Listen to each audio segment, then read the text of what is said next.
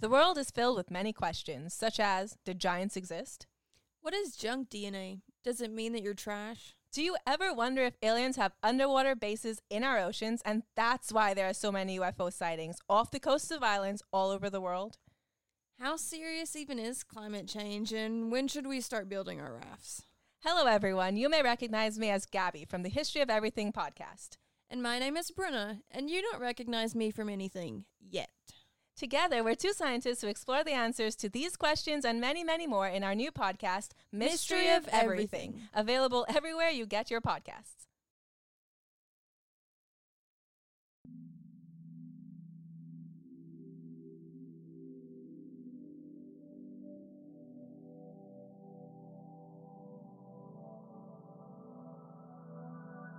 Tracing the course of the atomic age of human history will also lead you along a timeline of death. There are plenty of accidents, people who got too close to radiation and paid the ultimate price for it. Marie Curie, the Nobel Prize winning physicist whose work led to the discoveries of polonium and radium, and eventually the development of X rays, died from aplastic anemia due to the prolonged exposure to radiation. She was known to take her work home with her, you see, carrying radioactive isotopes around in her pocket, often commenting to friends how pretty she thought the bluish green light the test tubes gave off looked in the dark. Louis Slotin, a Canadian physicist who worked on the Manhattan Project developing the first atomic bombs, was killed by a lethal dose of radiation during an experiment after his hand slipped while using a screwdriver to separate two half spheres of beryllium around a plutonium core. I repeat, the man died while using a screwdriver to stop a nuclear reaction between two pieces of plutonium. Sometimes it's hard to believe the atomic bomb ever got built in the first place. But if you look elsewhere throughout our atomic history, there are other deaths that weren't accidents at all. People who were murdered because they knew too much. Coming to you from inside my top secret nuclear fallout shelter, I'm Nate Hale, and this is The Conspirators.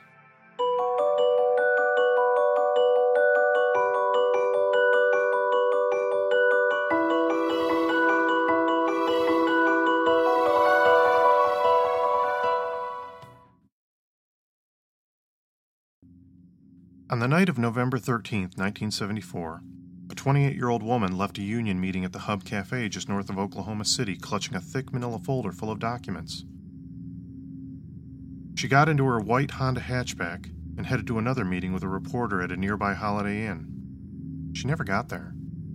Not long after the woman left the union meeting, police were summoned to the scene of an accident along Oklahoma State Highway 74. The woman's car skidded off the road and smashed into the wing wall of a concrete culvert. She died there on that lonely stretch of highway. An autopsy would later show that the woman had a large dose of narcotics in her system. Under most circumstances, this would have been an open and shut case for the police, but these weren't normal circumstances. You see, this particular woman had been in a battle with the large nuclear facility where she worked, and it appeared to a number of people that somebody there wanted her dead. Her name was Karen Silkwood, and she may have uncovered secrets that people would kill to keep quiet. In 1938, a pair of German chemists did something remarkable. They split the atom. It's impossible to undersell this game changing moment. The enormous power of nuclear fission was now in the hands of men, and the possibilities seemed limitless. In the right hands, it could be a source of energy that could power the world and push humanity into a new technological era. But in the wrong hands, it could also be the source of its ultimate destruction. Albert Einstein knew the potential disaster that could result if the Nazis were able to build a functioning atomic bomb. So in 1939, he sent a letter to President Franklin Roosevelt with his concerns. As it became frighteningly clear that a nuclear bomb was not just possible, but a near certainty, Roosevelt initiated the U.S.'s own think tank known as the Manhattan Project, with one clear goal build a working bomb before the Germans. The U.S. won the race, and the two bombs dropped in the Japanese cities of Hiroshima and Nagasaki killed more than 200,000 people, abruptly bringing World War II to an end. The people caught in ground zero of the explosion were instantly carbonized. Those further away from the blast zone either died from severe burns or were crushed by the concussive force of the blast wave. Many of those who managed to escape the initial blast were still fated to die because of the massive doses of radiation they absorbed.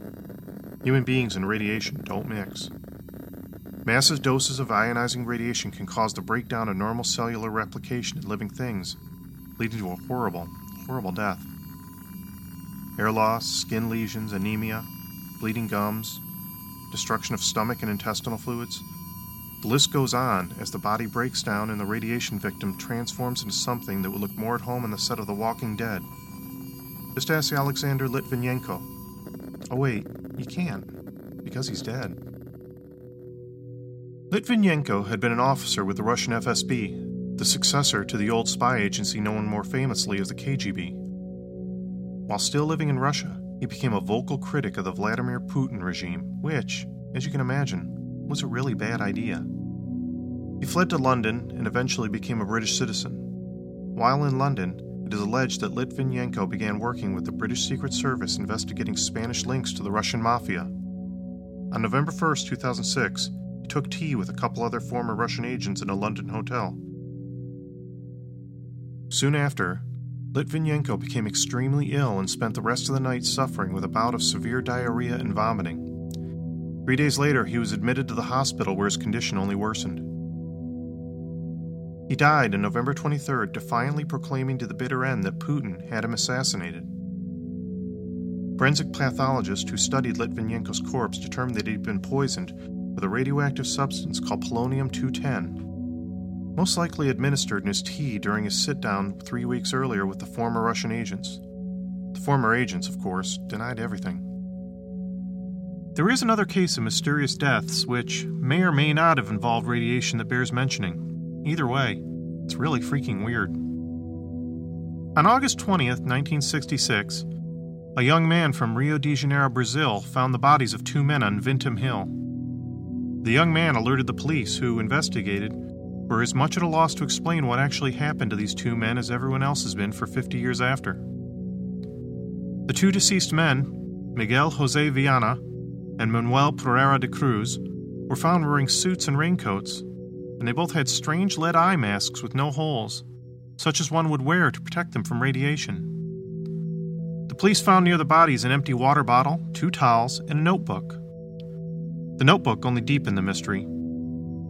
Inside were a few scribbled notes in Portuguese that translated to 1630, be at agreed place, and 1830, swallow capsules, after effect protect metals, wait for mask signal. Toxicology produced no results for poison or other ingested materials. But the coroner's office delayed doing an autopsy for so long, the state of decay in their organs made the tests inconclusive. Police retraced their steps leading up to their death. The two men worked as electronics repairmen in a nearby town. They left town three days earlier telling people they were going to buy supplies for work and a car. Reportedly, they had cash with them, although no money was found at the location where they died. The two men later stopped at a bar where they purchased a bottle of water. They kept a receipt for the bottle, which indicated they planned on returning it later. The bartender told police the men seemed to be in a hurry, and that Miguel Viana kept checking his watch. That was the last time anyone saw the men alive. To this day, no one knows how they died, or whom, if anyone, they were meeting that day. Some theories suggest that the men were part of a strange scientific spiritualist movement and that they were attempting to contact extraterrestrials. Indeed, some of the local people claim to have seen strange lights in the sky around the time the men met their fate on that hill. One other strange item of note it took several years before grass grew again where the bodies were found. Before you go jumping to conclusions, one of the most logical explanations for this is that the coroner dumped formalin around the area to mask the smell of decomposition and that this contaminated the soil. But really, much like everything else surrounding this case, who knows? Let's face it, we all love a good mystery. It's that not knowing that sucks us into its vortex. It's the thrill of speculation, of playing detective, and of maybe, just maybe, knowing that we figured out who done it. But mysteries are only sometimes wrapped up as tightly as the stories we see on TV. In the case of Karen Silkwood, what we're left with are more questions, and the disturbing sense that someone may have gotten away with murder. Karen Silkwood was born in Longview, Texas, where she was a straight A student in high school. She earned a scholarship to attend Lamar College in Beaumont, Texas, where she studied medical technology with dreams of a career in science. She quit school after her freshman year when she met and married her husband, an oil pipeline worker with whom she had three children. The marriage fell apart, and in 1972 she left her husband and kids to start a new life in Oklahoma. She moved to Oklahoma City, where she took a job working for the Kerr-McGee Cimarron fuel fabrication site, making $4 an hour as a chemical technician. While working for Kerr-McGee, Karen Silkwood began dating a fellow worker named Drew Stephens. Stephens, who often expressed concern over safety issues at the plant, convinced Karen to join the Oil, Chemical, and Atomic Workers Union. Three months after starting her job at the plutonium plant, Karen took part in a strike for better pay and working conditions. In July 1974, Karen discovered for the first time that she'd been contaminated with plutonium. Since she was the sole worker who had been contaminated, she began to suspect someone had done it to her on purpose. Karen was elected to the union's bargaining committee, where part of her responsibilities was to investigate health and safety violations within the company. She soon gained a reputation among her peers as a troublemaking whistleblower, citing in her reports a laundry list of health and safety violations, unsafe storage practices, faulty equipment, and what she believed to be evidence that the company had been doctoring x rays to hide hairline cracks in the fuel rods. The union enlisted Karen to gather conclusive evidence of the tampering. During her investigation, Karen managed to smuggle out a number of sensitive documents from the facility that showed not only had the company been tampering with the fuel rods, but there were also at least 40 pounds of the plant's plutonium that had gone missing. On November 5, 1974, Karen discovered, to her horror, that her body contained almost 400 times the legal limit of plutonium. Kerr-McGee sent her home with a self test kit, and although she didn't handle any dangerous material after that, the following morning she tested even higher for radiation. Later, in court, the company went so far as to accuse Karen of deliberately poisoning herself in order to make them look bad. Karen agreed to allow her home to be tested, where it was discovered there were high levels of radiation everywhere throughout the house all the way up to and including the bologna in her refrigerator. Despite the massive contamination, Karen's roommate Sherry Ellis showed only minor levels of radiation. To Karen, the evidence was clear. Somebody in the company wanted her dead. By November 13th, Karen and her union contacts decided to go public with the story. Just after 8 p.m., Karen was on her way to meet her boyfriend, Drew Stephens, a national union representative and a reporter for the New York Times, when her car went off the road, skidding for a hundred yards before hitting a guardrail and plunging off the embankment. Witnesses who saw Karen earlier in the evening claim they remembered her carrying a manila folder full of documents with her before she got into her car. The Oklahoma State trooper who investigated claimed it was a classic case of the driver falling asleep at the wheel. And, I have to admit, the story does make a degree of sense. Karen was a heavy smoker with asthma who had lost 20 pounds in the weeks prior to the accident. She also had a prescription for Quaaludes, and the autopsy would show that she had the drug in her system at the time of the crash. Put it all together, and it sure sounds plausible that she could have fallen asleep. Plausible, until you hear the other details left out of the official police report. Later on, a private investigator looked into the matter and concluded that the evidence showed Karen had been awake during the accident. The same autopsy that revealed the drugs in her system also showed that a significant portion of the pills hadn't dissolved in her stomach yet indicating she'd only taken them a short time before getting behind the wheel. The investigator also discovered damage to the Honda's rear bumper that indicated it had been struck from behind by another car. The investigator found skid marks on the road matching Karen's car. He believed that Karen may have tried to regain control of the vehicle after being struck from behind. One other thing to keep in mind the folder full of company documents Karen had with her mysteriously vanished. A state trooper claimed he had seen a number of papers scattered in the mud, and he actually collected them together and tossed them in the back of Karen's car. But by the time the wrecked vehicle reached the tow yard, the papers in the manila folder were nowhere to be found. Months later, government reports would show that many of the problems Karen had reported to the plant had been right on the money. They also claimed that Karen could not have irradiated herself as Kerr-McGee claimed, because the plutonium she was contaminated with came from a restricted part of the plant that she had no access to. And do you remember the missing 40 pounds of plutonium? Well, it never was located, but reporters from Rolling Stone and other publications discovered evidence that suggested Karen may have stumbled onto a plutonium smuggling ring within the plant. In 1976, Karen's father and children filed a civil lawsuit against Kerr-McGee and were awarded $10.5 million in punitive damages.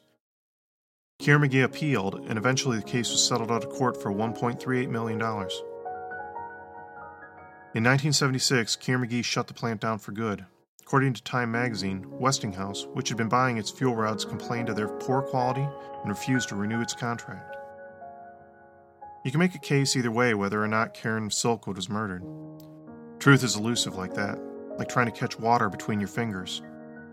If you believe Kerr-McGee's lawyers, Karen Silkwood was a drug addled lunatic with a grudge against the company. If you believe the union and Karen's friends and family, she was a martyr who paid for uncovering the truth with her life. In 1983, Karen's story was turned into a movie starring Meryl Streep. It was nominated for five Academy Awards. It didn't win. The nuclear fuel rods that Karen Silkwood claimed were damaged in her reports continue to be used for years after in the Department of Energy's Hanford Nuclear Reservation in the shadow of the state of Washington's Rattlesnake Hills, where officials claim they perform both safely and well. Although I'm not sure how much stock you can put in that. The Hanford site is currently the most contaminated nuclear site in the United States, with as much as two thirds of the nation's high level radioactive waste by volume. In April 2016, a leak in a nuclear waste storage tank at Hanford grew large enough to set off alarm bells. Cleanup is still ongoing. In 2006, Anadarko Petroleum Company purchased Kerr-McGee, effectively ending the company forever. The Conspirators is a bi weekly podcast produced by me, Nate Hale, an entirely fictional identity.